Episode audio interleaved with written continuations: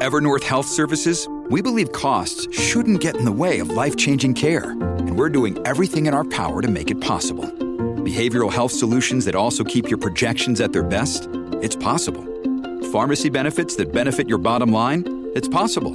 Complex specialty care that cares about your ROI? It's possible. Because we're already doing it. All while saving businesses billions. That's Wonder made possible. Learn more at evernorth.com/wonder. Your brain needs support, and new OLLY Brainy Chews are a delightful way to take care of your cognitive health. Made with scientifically backed ingredients like Thai ginger, L-theanine, and caffeine, Brainy Chews support healthy brain function and help you find your focus, stay chill, or get energized. Be kind to your mind and get these nootropic chews at olly.com. That's O L L Y.com. These statements have not been evaluated by the Food and Drug Administration. This product is not intended to diagnose, treat, cure, or prevent any disease. Welcome to the New Books Network.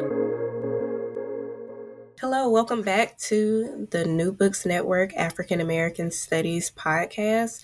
Today I will talk with sociologist Dr. Sean Drake, who is the author of Academic Apartheid Race and the Criminalization of Failure in an American Suburb.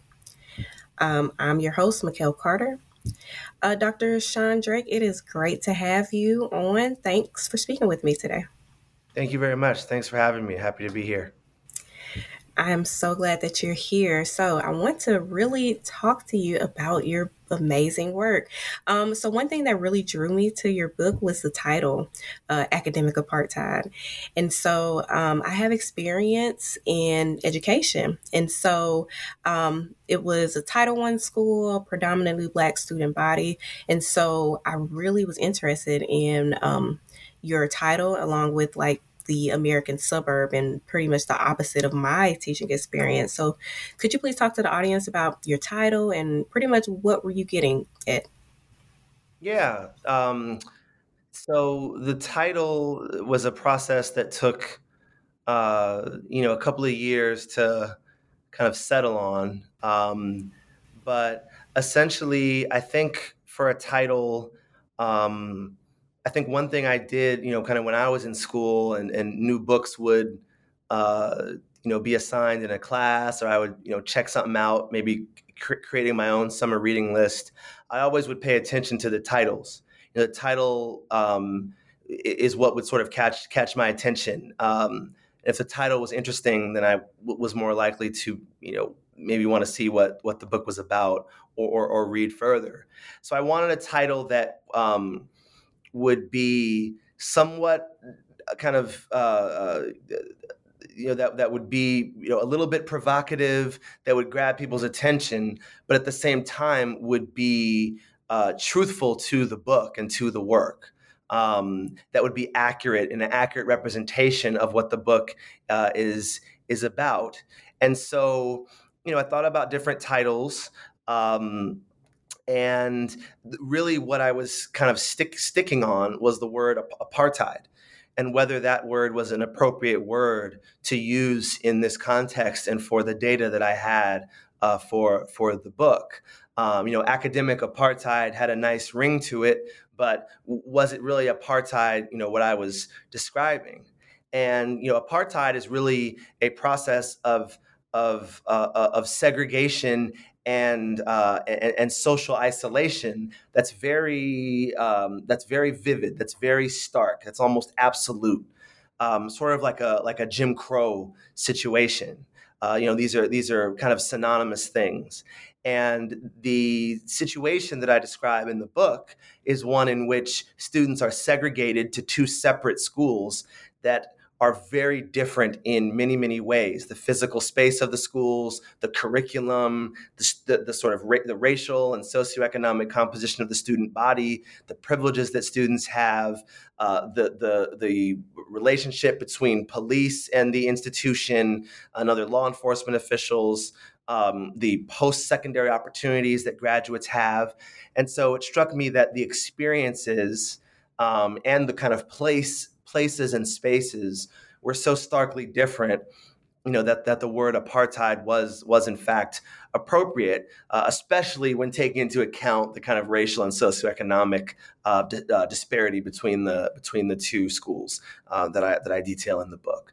Um, and then you know it's a book about schools and about academics, and so academic made sense. And then I, I kind of put those those two words together. But I certainly you know went through several titles, and at one point I had settled on a different title and I was talking to somebody and they said, no, don't do that. So, so yeah, that was the, that was a title that I had. And it was just about making sure that the word apartheid really fit um, what I'm describing in the, in the book. For sure. And it was a, it's a very fitting title. Um, I do agree. And so you spoke about like the experiences of students in your book. And so I would like to talk to you um, briefly about your own personal experiences. Um, you mentioned at the opening of the book, you talked about growing up in San Francisco um, in your childhood. So, how did your early experiences help to influence your research? Yeah, thank you so much for the question. Um, because my childhood experiences and kind of some of my, you know, uh, experiences in young adulthood, uh, you know, had a profound uh, influence you know, kind of on my life and certainly on this on this book. Um, I grew up in, in San Francisco. Um, and San Francisco is an interesting place. You know, it's a very uh, you know, it's a progressive city. It's very liberal. Uh, it's very diverse in terms of you know people of all backgrounds living there. But at the same time, it has um, you know, it has the, the you know elements of, of, of income inequality that are really striking. It has elements of residential racial segregation that are really striking. Um, it has kind of a stratified public education system where some schools are considered to be really good and others are considered to be not so good. And the schools that are considered to be not so good tend to have more black and brown students in them. And so, it, and so even though um, you know, it's one of the more progressive major cities in the country. Um, you know, out on the, you know, in, in, obviously in the, in the in the West Coast and that region and all of that, and it's sort of known for that. It still has many of those elements of inequality and disparity that you would see in cities across the country. And that was something that I realized as a as a young age. You know, I was fortunate to attend schools where I had plenty of resources uh, the schools that were well funded, schools where I had lots of opportunities um, to pursue the things that I wanted to. Um, you know, to sort of brighten brighten my future and give me give me that that chance. And one thing I noticed when I was probably sometime in middle school, I really started to notice that a lot of um, um, uh, you know people that looked like me that looked like i did did not have those opportunities and typically those are my friends and family outside of school you know, I was one of always one of very few black or brown students at any school that I that I attended. But then on you know like on weekends when I would hang out with um, you know my friends and family, uh, you know I would see that they often didn't have the same opportunity, and those would be people who looked like like me.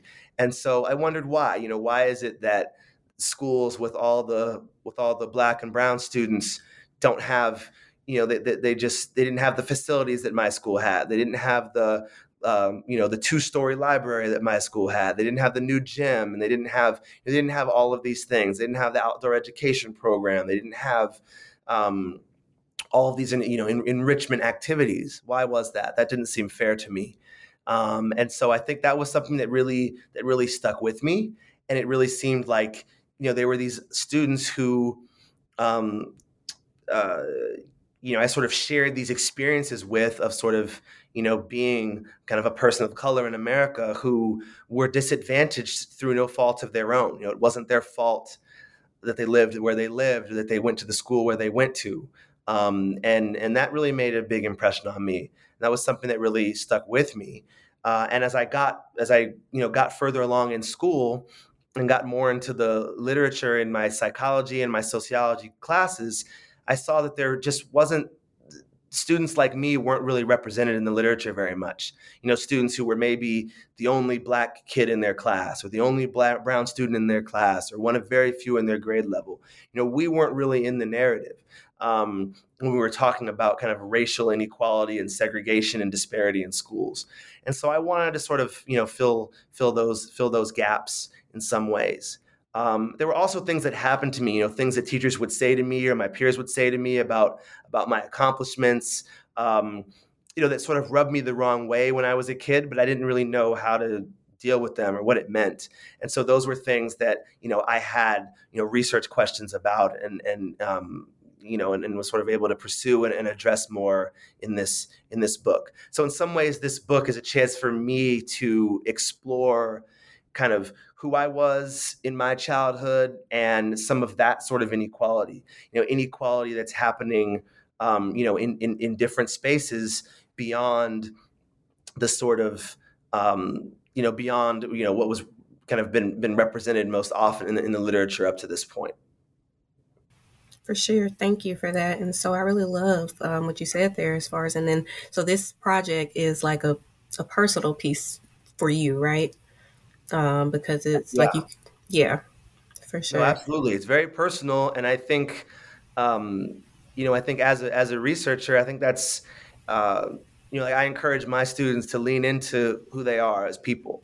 You know, there's a there's a saying we have in ethnography, which is just as you know, as a research method, which is just to start where you are, um, which means that you can.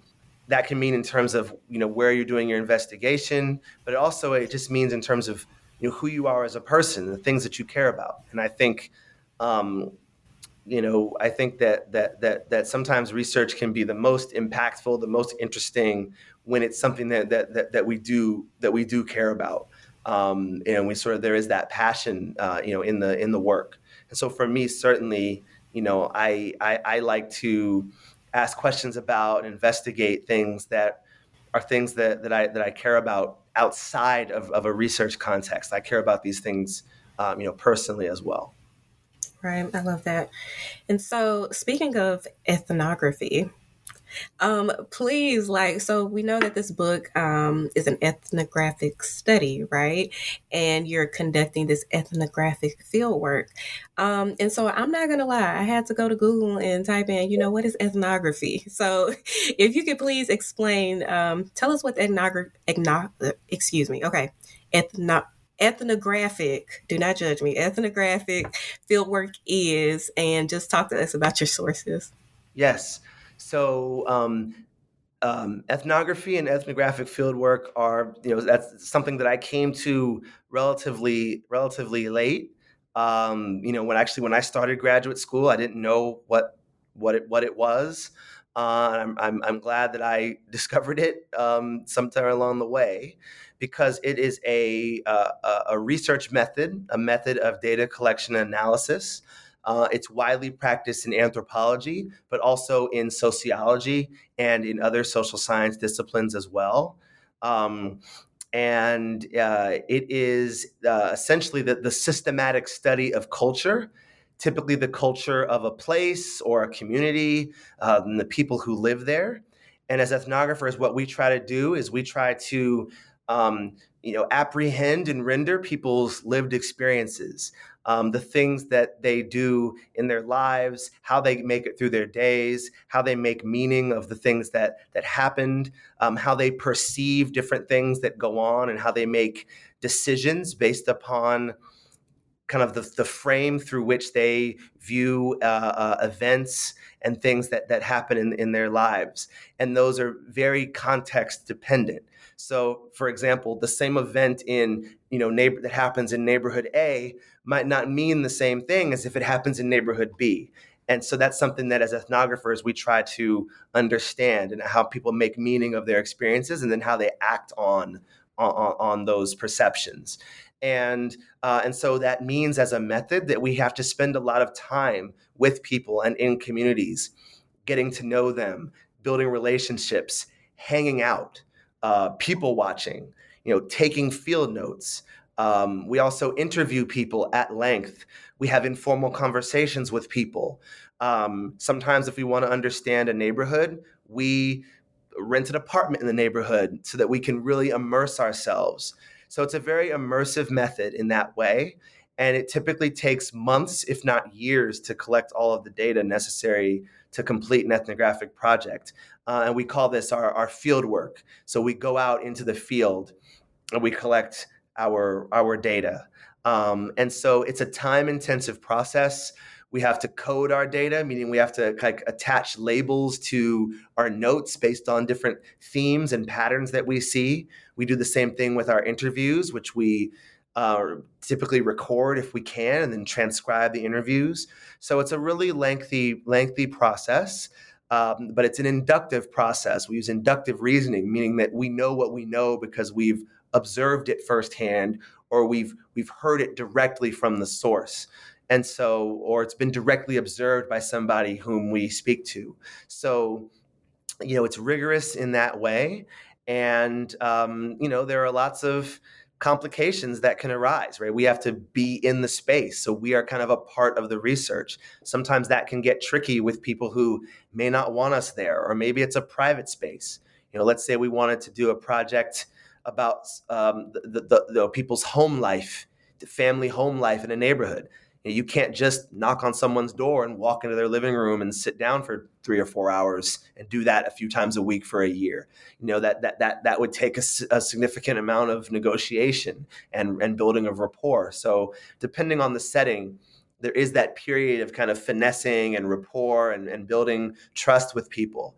And so it takes a long time. And for that reason, it's really not for everyone. Um, but you know, for me, that's it's the method that I enjoy. You know, I enjoy asking those sorts of questions, kind of how things happen and why they happen, that necessitate this this sort of a method. So, um, you know, that's what ethnography is. And so, you know, our sources, we typically call them informants. And these are typically people who live in the neighborhood who we're interested in. Um, sometimes people who you don't think are going to have pertinent information end up having really important information. And also, you know, we don't have hypotheses. So sometimes we don't know what we're going to find or really fully what we're interested in. We may just have general ideas. And then we go and we hang out and we things emerge from our field work and then that takes us in a new direction. So the method is can be very exciting that way and we have to kind of keep an open mind to what we're going to find. But that's essentially what ethnography is and you know it has a really rich tradition in sociology and um, I employed those methods for this for this book, and I tried to kind of take my cues uh, and my example from other, uh, you know, similar ethnographic works of, of schools and other community spaces, and um, yeah, so so that's that. I think that's kind of the gist of what of what uh, ethnographic research is. Thank you for that. And so, as far as your um, your research, could you talk to us about your research when it comes to like um, how did those teachers, because you went into these two schools, right? Uh, Pinnacle High School and then Crossword, Crossroads High School. And so you were there for what, months? Um, and really immersing immersing yourself within um, like the school setting. So could you talk to us about that? How did what reactions did you get? Were um, from the teachers, students, administration, parents, um, and then also like were they familiar with your research as well? Yeah, it's a great question because um, so much of this sort of research requires you to gain access to your field sites.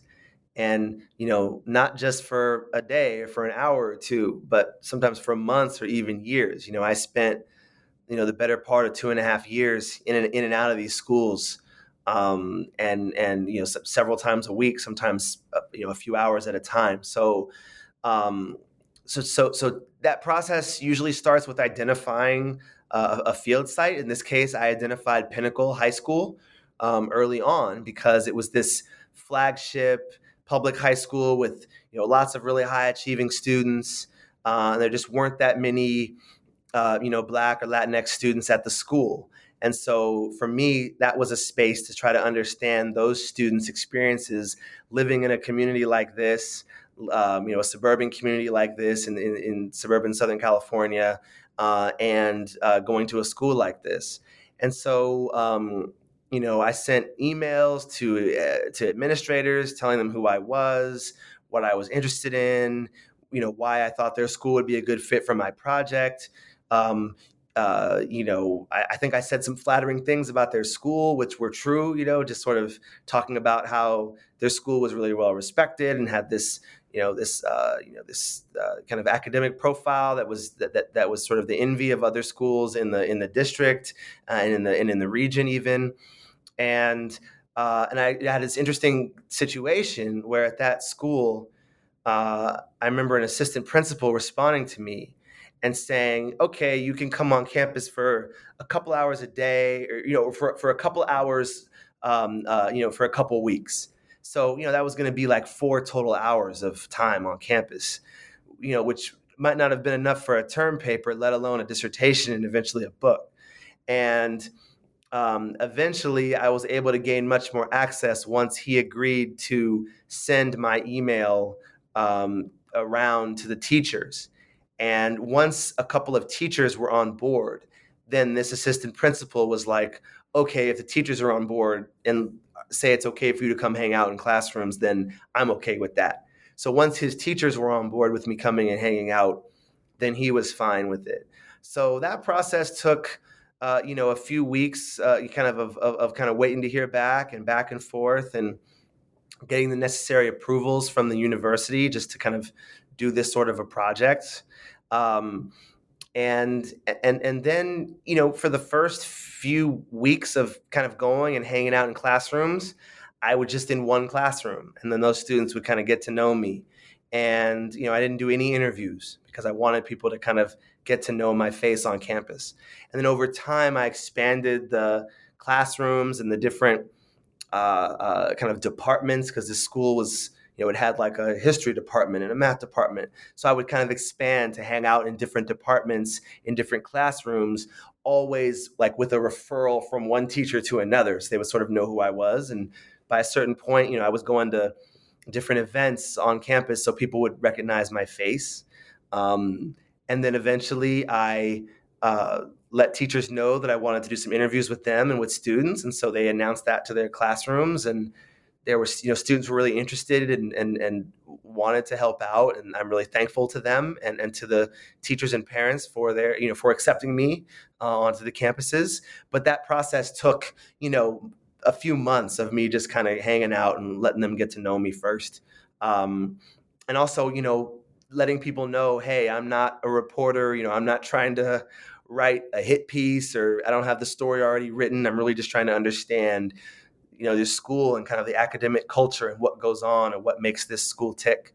Um, and soon, you know, I found out about this other high school crossroads, and I found out about some of the disparities. And so then the project expanded to be kind of a comparative study between the two schools. And then there was a process of kind of access to that site that was very similar. So, um, so all of that took a few months. Uh, and then I, I use pseudonyms for all the names. So Pinnacle High School, Crossroads, Valley, Valley View, my name for the suburb, all the names of, of teachers, parents, students, administrators, st- other staff. Those are all pseudonyms just to protect people's you know privacy and, and confidentiality. For sure, thank you. And so, could you talk to us about Pinnacle High School then? Because you have this compar- um, comparative study. Um, and so, what did you find? What were your findings from Pinnacle High School? And um, really paint the picture because it sounds yeah. like this, you know, beautiful campus. And then also discuss, um, you mentioned the culture of success um, for Pinnacle as well. So could you talk to us about that? Yeah, so you know, Pinnacle was an interesting, uh, you know, really interesting school. Um, you know, a large public high school, uh, you know, ranked in the top 100 in the nation, uh, you know, a campus that's got these like beautifully manicured lawns and the trees are pruned perfectly and it's got different buildings and uh, you know for for for you know the math science you know, language arts um, you know history different you know d- social sciences has kind of got different different buildings for different departments. Uh, you know, theater, gym, auditorium, Olympic size swimming pool, soccer field. Um, you know, a baseball field that that that that looks like you know a, a minor league team would play on it. I mean, just really, really, uh, you know, beautiful facilities, 55 acres of facilities, tennis courts, all that stuff. So it looks like the type of suburban school that you'd see like on a TV show you know, it really is that type of place. Um, and there, I think there are 29 honors and, and AP classes offered. the graduation rate is um, um, almost 100%. Over 70% of graduates go directly to four year colleges and universities. Over 96% go on to some form of post secondary education. So it's a college going environment. Uh, it's a type of school where, um, you know, success means having a 4.0 GPA. Success means getting admitted to a, you know, a major research institution, you know, kind of a major, respected, nationally renowned, internationally renowned college. Um, and and that's the that's kind of the, the, the mantra. So what that means is it's a very competitive academic environment. Students are competing. It's stressful. It's cutthroat. Uh, students are staying up late to study. Students are taking multiple honors and AP classes at the same time. Students are talking about where they got into college and and where their parents want them to go. So it's this really kind of kind of lofty and exacting academic culture. And the problem with that is that it does produce a lot of stress. Um, but also, if, if, if you're a student who doesn't fit that profile, it can be a really alienating place.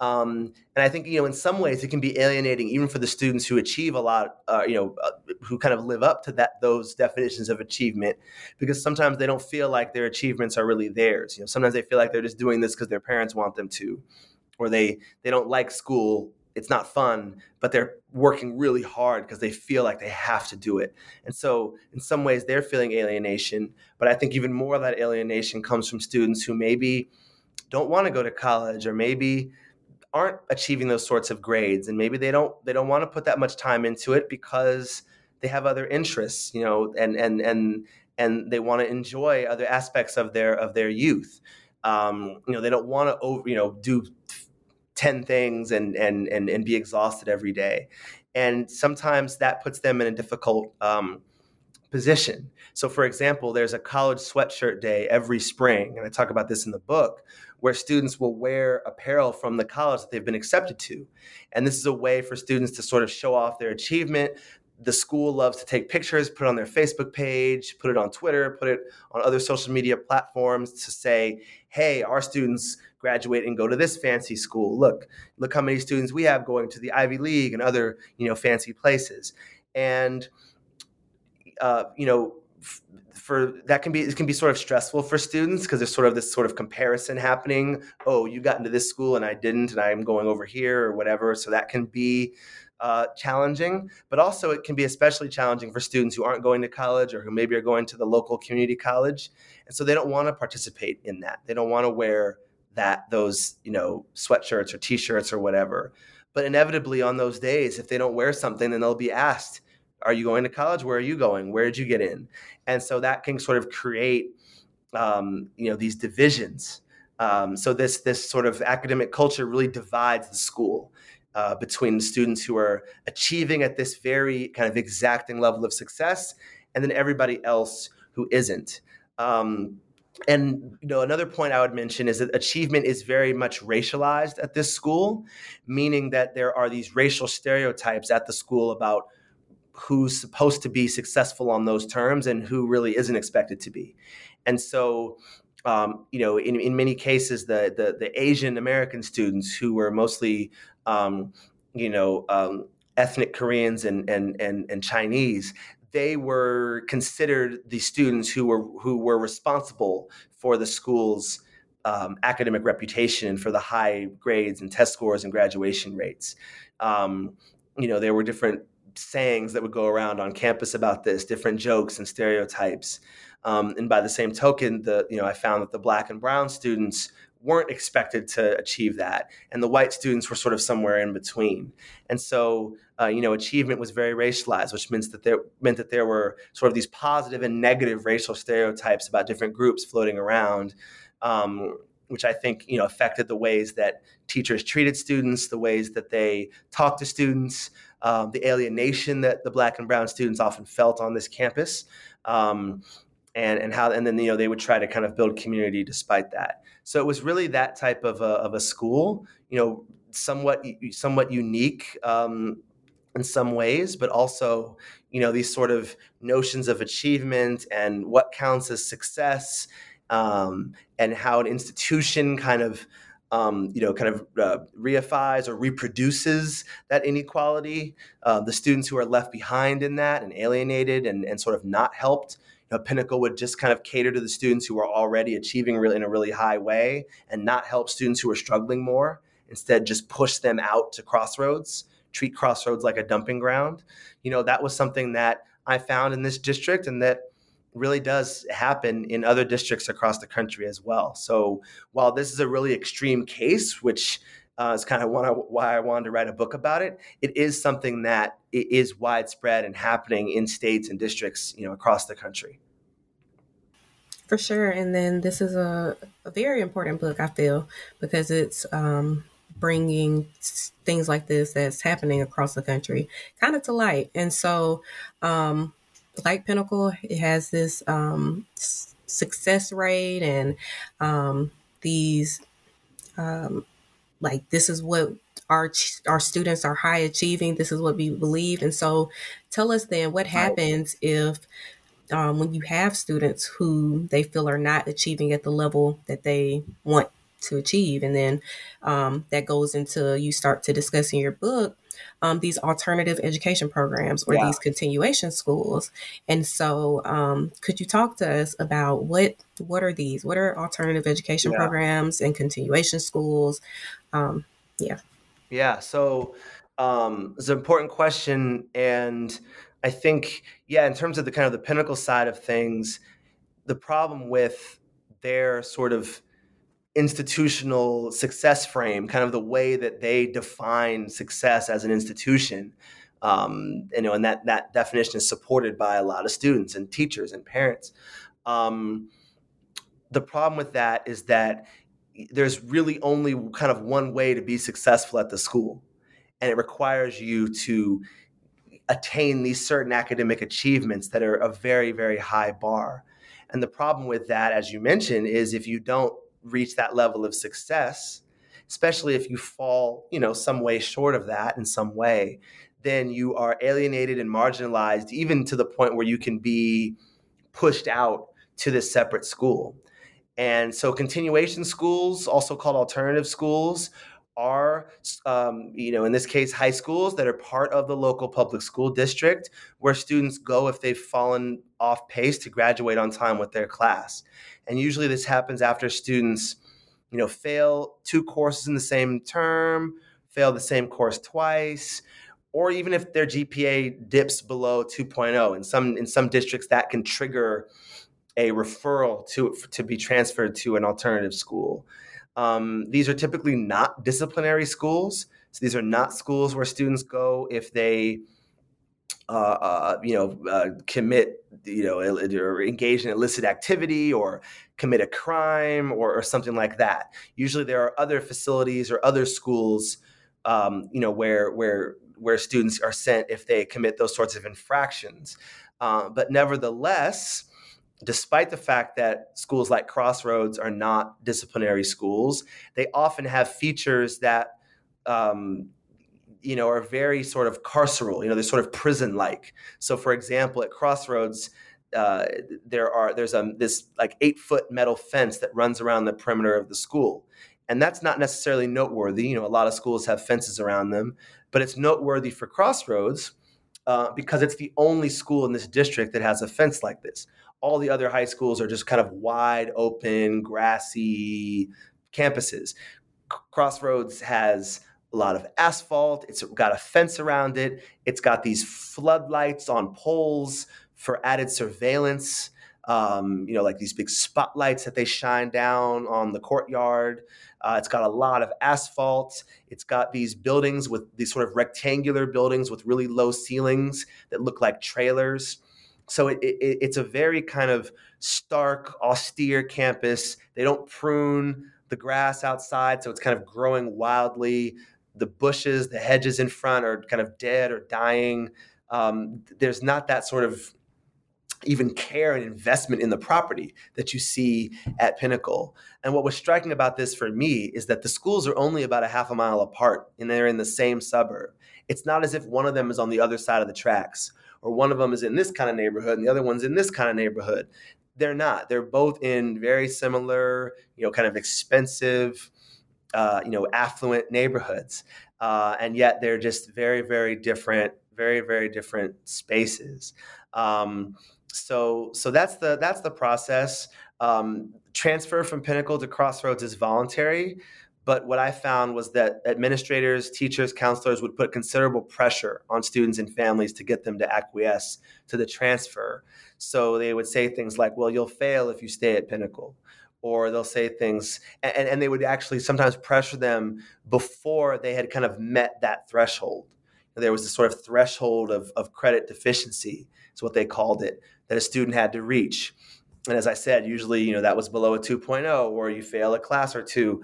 But they would sometimes pressure students who hadn't even reached that threshold. Um, and and many times parents and students would, would not want to transfer because they would they knew the reputation of crossroads or they would hear stereotypes and rumors about the school everybody's pregnant there there's gangs uh, there's fights there's smoke smoke filled bathrooms virtually none of that was true.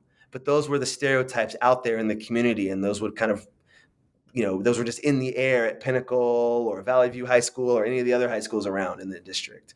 And so students would know about this, and they would be really sometimes even distraught when when they found out that they were being, um, you know, kind of pushed to that to that school. So um, and and so typically it was the parents who had more resources who were able to resist and kind of push back and avoid the transfer. So they would put students in private tutoring, or they would put pull a student out and put them in private school. Um, and you know those are expensive options, and they're not available to everybody.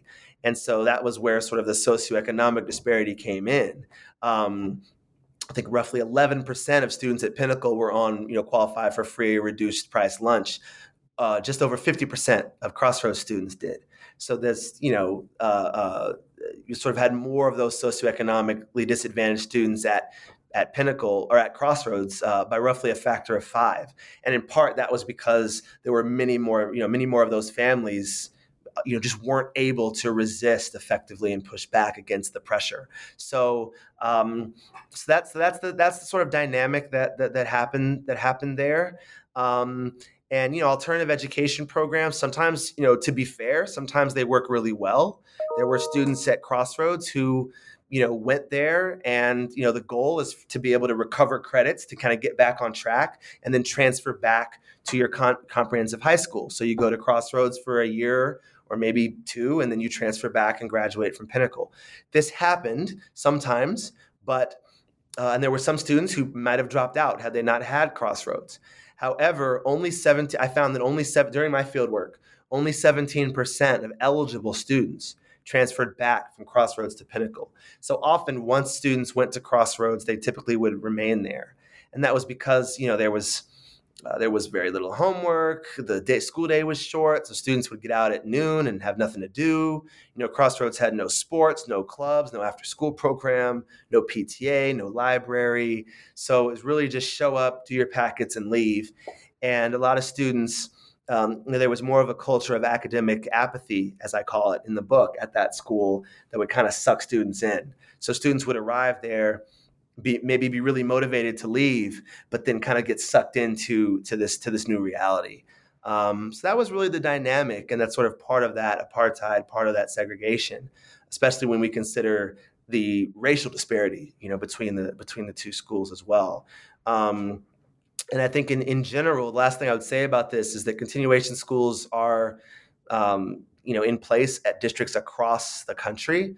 Um, you know, there are over 500,000 students in, who are enrolled in continuation schools nationally at any, at any given time, roughly 90,000 of them in California alone. Um, kind of during the No Child Left Behind era, the number of students in continuation schools rose precipitously because uh, it was a way for some of these public high schools to shirk accountability uh, for educating all students and just pass them off to these continuation schools. And so, you know, um, I, I, as I write it out in the book, I think this is kind of a, a, a policy problem, and I have some ways of, you know, uh, some solutions to, to, to, to, combat that. But that's the general gist of continuation schools and what they're all about and how they operate a little bit in this particular district. For sure. Thank you. And then I know you spoke um, about some of these differences, but could you um, tell us about the racial demographics um, of Crossroads yeah. High Schools and um, also like this, I guess, culture of failure, for lack of better words, um, in comparison to Pinnacle, which had this uh, culture of like achievement instead? Yeah. Yeah. So, in terms of the racial disparity, and I think it's good to also think about this in the context of Valley View. So, um, you know, Valley View is like a destination city. It's a city that people want to move to because it's got, you know, sunny weather year round, and uh, the school, the public schools are well rated, and the crime rate is low, and it's kind of got all of those things. Um, and so it's it's a destination city for East Asian immigrants. Um, uh, you know, roughly 50% of Valley View residents um, are Asian American, um, and it's no different at Pinnacle. And um, and so roughly 50, I think it's about 52% of the Pinnacle High School student body identifies as, as Asian American. The majority of those um, are, are ethnic Koreans or Chinese. And um, and and then and then the you know there there are um, you know roughly forty percent of the uh, of the of the student body there, or just under, are are white students, and then the remaining roughly ten percent are Black and Latinx students, and you know those are similar percentages to Valley View overall. Um, but the disparity really comes into play when we look at those numbers at Crossroads. Um, so at, at, at, Crossroads, roughly half of the student body identifies as black or brown. Um, and so, you know, those students are overrepresented at Crossroads by roughly a factor of five. And, um, uh, you know, Asian American students are underrepresented uh, at Crossroads by roughly a factor of five. So, roughly one fifth the percentage of Asian American students at Crossroads as are at as are in Valley View as a whole and uh, at Pinnacle, and so that means that there's something about the um, uh, there's sort of something about this continuation school alternative education process that is placing more black and brown students at risk that is sort of disadvantaging them. There's something about the sort of the way in which the district is dealing with students who are struggling um, you know, academically that is disadvantaging Black and Brown students, uh, because sometimes those students are struggling academically not because they aren't strong students, but often I found it was because something was happening in their life. You know, there was an illness in the family, or they missed time for some reason, or even just they transferred from a different district, maybe even out of state, and not all their credits transferred. So they had to go to Crossroads to get caught up with their peers at their comprehensive high school before they could actually start there. So sometimes, so it wasn't always the case that it was students who were flunking out who got sent to Crossroads. Oftentimes, it was even the opposite of that. Um, in terms of the culture at the two schools, um, so there's this sort of culture of what I call academic apathy that sets in at Crossroads because it, it, you know, it's a concentration of students who are behind. And so what that means is there's not the same, um, uh, you know, kind of the, the, the, you know, and if you grad, even if you graduate from that school, you're not eligible to go to a four-year college because it doesn't have all of the uh, courses that are required to get admission to those colleges. So students' opportunities are the, the military, working a low-wage job, or going to a community college and those can all be fine options. Um, although in this district, those aren't really fine options. Those are sort of ridiculed and stereotyped and looked down upon as sort of, you know, what happened or, you know, what's wrong with you. So that was part of the problem.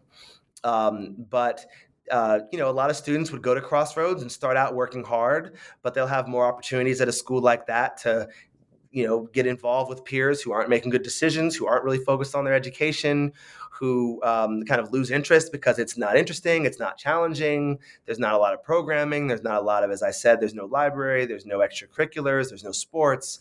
There's just not that same kind of school feel that that, that students really really need. Um, and it students lose motivation in that environment. You know, a lot of times the teachers don't really, you know, the, the teachers aren't aren't as into it because they didn't want to get a job at a school like that. Um, there's sometimes teachers are looking for a way out. They're looking to go to a different school. They're looking to move. So there's a lot of teacher turnover there, um, and it's not a good environment for students who who are interested in in maybe pursuing college. The students who are successful in that are typically the ones who kind of put blinders on and block out the noise and and really focus. You know, do do homework through lunch period. Uh, you know, work on recovering credits that way. Um, but that can be a real challenge. There's a lot of distractions I found. Um, you know, and, and a lot of times at Crossroads, teachers' job was very different. You know, at Pinnacle, teachers had the freedom to teach. You know, they could teach whatever they wanted. The students were quiet. You know, there were very minimal disruptions. If there were disruptions, other other peers would would would kind of get their classmate in line, and it just moved smoothly. And teachers could really dig into material and, and, and really do the things they wanted, introduce new things, go beyond the curriculum in fun, interesting ways. At Crossroads, that didn't happen. Teachers typically had the job of trying to keep students on task, of trying to manage the classroom, which meant that they didn't really get the freedom to teach. I remember one student telling telling a student at Crossroads, one teacher telling a student at Crossroads, you know, you know, please be quiet. At least, at least, make me feel like I'm a teacher, because oftentimes they didn't. They felt like they were just managing the classroom, and usually it would only, you know, it would only be a handful of students, maybe two or three out of the 15 in the class. But those two or three were able to really derail things and distract it for other students there who really wanted to to to to, to make up credits. So it was just a very very different environment, and I think that environment is created by the policies in the district that say that concentrating these students in one school is a good idea. Uh, I don't think it is. And you know, I think there's more that the comprehensive high schools, you know, can do instead of having these alternative spaces that I mean, many times are just not the best environment for students um, to, to, even to meet the objectives that the alternative uh, school sets out to do, which is to get students back on track. Thank you. So, what would you suggest after conducting all of this research? What do you think would be some of the best uh, ways or practices to combat these issues of inequality and segregation found in our schools? Yeah, so I think you know this this case is a little bit different than some of the other literature. You know, most of the segregation that we see in public schools is the direct product of neighborhood segregation you know neighborhood segregation uh, you know the research and the sort of real world real world experience tells us very clearly that residential segregation is the primary driver and it's not even close of school segregation. Um, that's for instance why a lot of times school choice programs like we see in new york city don't really do much to integrate our schools in any meaningful way or what we've seen is when schools are relatively integrated, when schools are racially diverse, often they are segregated within. So there'll be what we call tracking, where certain students are in you know more advanced honors and advanced uh, uh, uh, advanced placement and honors classes, and then other students are in kind of the regular courses or even remedial courses, and that's racialized as well. So we tend to see more white and Asian students in honors and AP courses, and we tend to see more black and brown students in the regular and in the remedial courses. Um, you know, with some with some exceptions, uh, sometimes for English language learners, but for the most part, those are the racial disparities and patterns that that we see.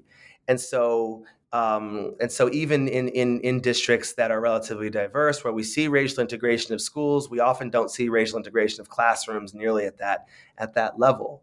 Um, this case is a bit different in the in the sense that Valley View ha- doesn't have a whole lot of, of, residential segregation. It's a pretty well integrated suburb residentially. Um, the segregation here happens within schools in the form of tracking, which is widespread in this district. But the process that I describe in the book is a process of um, a more extreme process of tracking that's uh, between schools. So it's not just having some students in honors and some in you know college prep and some in remedial courses on sort of a, sort of a, a multi-tiered system, but it's pushing students to a completely separate and unequal school. Right? That's the kind of that's the segregation part. That's the apartheid part. You know, that's the kind of separate, um, separate and unequal education that um, uh, that you know that is supposed to be unconstitutional in our in our country. And so um, and so I think that s- schools like Pinnacle that have the space, have the resources, um, should be responsible for helping their students who fall behind get back on track. You know, the reality is in places like Valley View, what we see is what I call the criminalization of failure. You have students who maybe fail a class and then they get pushed into a place like Crossroads that is very punitive, that's sort of criminalizing their academic struggle. And I think that's wrong. I think that's the wrong approach. I think that students can do that the schools can do better by students. I think they owe students more than that.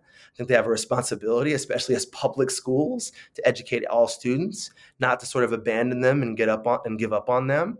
Um, and you know, I think that's ultimately what's what's happening far too often. I don't think that it's malicious.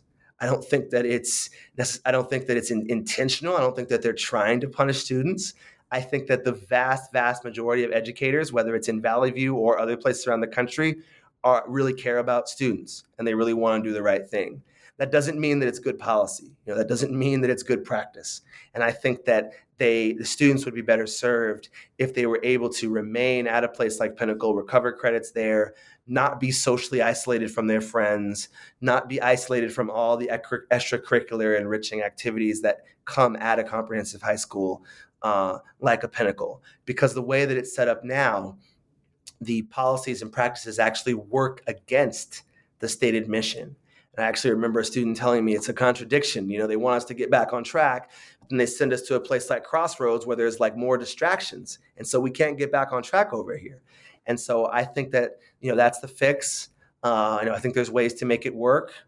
Um, uh, you know, to kind of give students that that option. But I think you know having the option of Crossroads, it gives students like Pinnacle an easy way out you know gives them a place where they can just send students sometimes when they haven't even met their stated threshold to, to, to recommend that they be sent and I, and I don't think that that's um, you know kind of the best approach in this case well, thank you so much, Dr. Drake, uh, for discussing your book. It's a wonderful book, a wonderful read.